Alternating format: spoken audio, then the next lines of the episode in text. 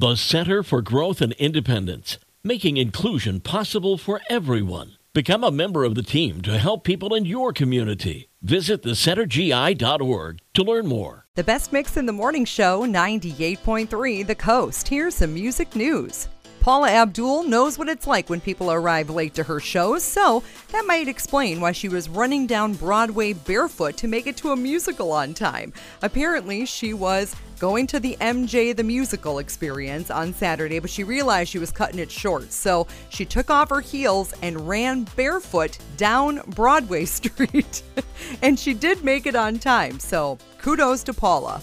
Harry Styles of One Direction finally responded to the conspiracy theory that he is secretly bald, and he's just as confused as we are. To recap, TikTok influencer Abigail Henry spread the rumor last month after reading it on Reddit that Harry Styles was completely bald.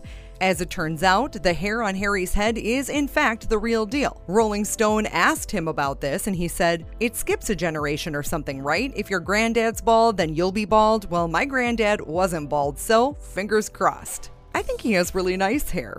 Rihanna has teamed up with Mischief to launch her new Fenty Beauty campaign called Ketchup or Makeup. Palettes are 25 bucks and contain six items that mimic Heinz ketchup packets, and they'll either contain a new glittery red lip gloss or ketchup. Talk about the Rihanna version of Russian roulette. Seriously, what? That's so weird. That's your music news. Coming up, Human League, Whitesnake, and the Backstreet Boys on the best mix in the morning show, 98.3 The Coast.